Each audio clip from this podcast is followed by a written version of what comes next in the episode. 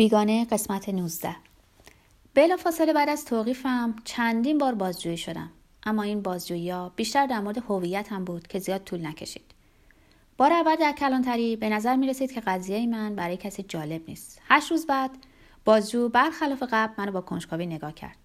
اما برای شروع فقط اسم و نشانی و شغلم و تاریخ و محل تولدم پرسید. بعد می‌خواست بدون آیا وکیل گرفتم.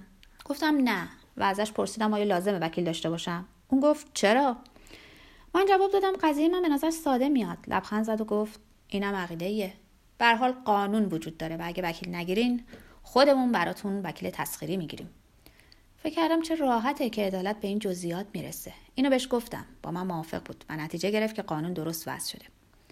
اولشون رو خیلی جدی نگرفتم. منو در اتاقی که دورش پرده داشت پذیرفت. روی میزش فقط یه چراغ بود. که مبلی رو که منو روش نشوند روشن می‌کرد. خودش توی تاریکی مون تعریف مشابهی پیش از اینا توی کتابا خونده بودم و تمام اینا به نظرم بازی اومد.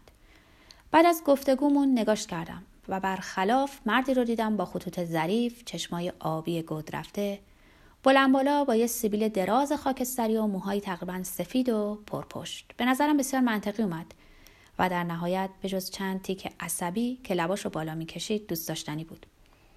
وقتی خارج می شدم حتی خواستم باش دست بدم. اما یادم اومد که مردی رو کشتم. فردا یه وکیل در زندان به دیدنم اومد. کوتاه و قلمبه بود. تقریبا جوان بود. موهاشو با دقت مرتب کرده بود. با وجود گرما چون من یه پیراهن آستین کوتاه داشتم. اون یه کت شلوار تیره پوشیده بود. با یقه گرد و یه کروات عجیب راه راه درشت سیاسفید کیفی رو که زیر بغل داشت روی تختم گذاشت. خودش رو معرفی کرد و گفت پروندم و مطالعه کرده.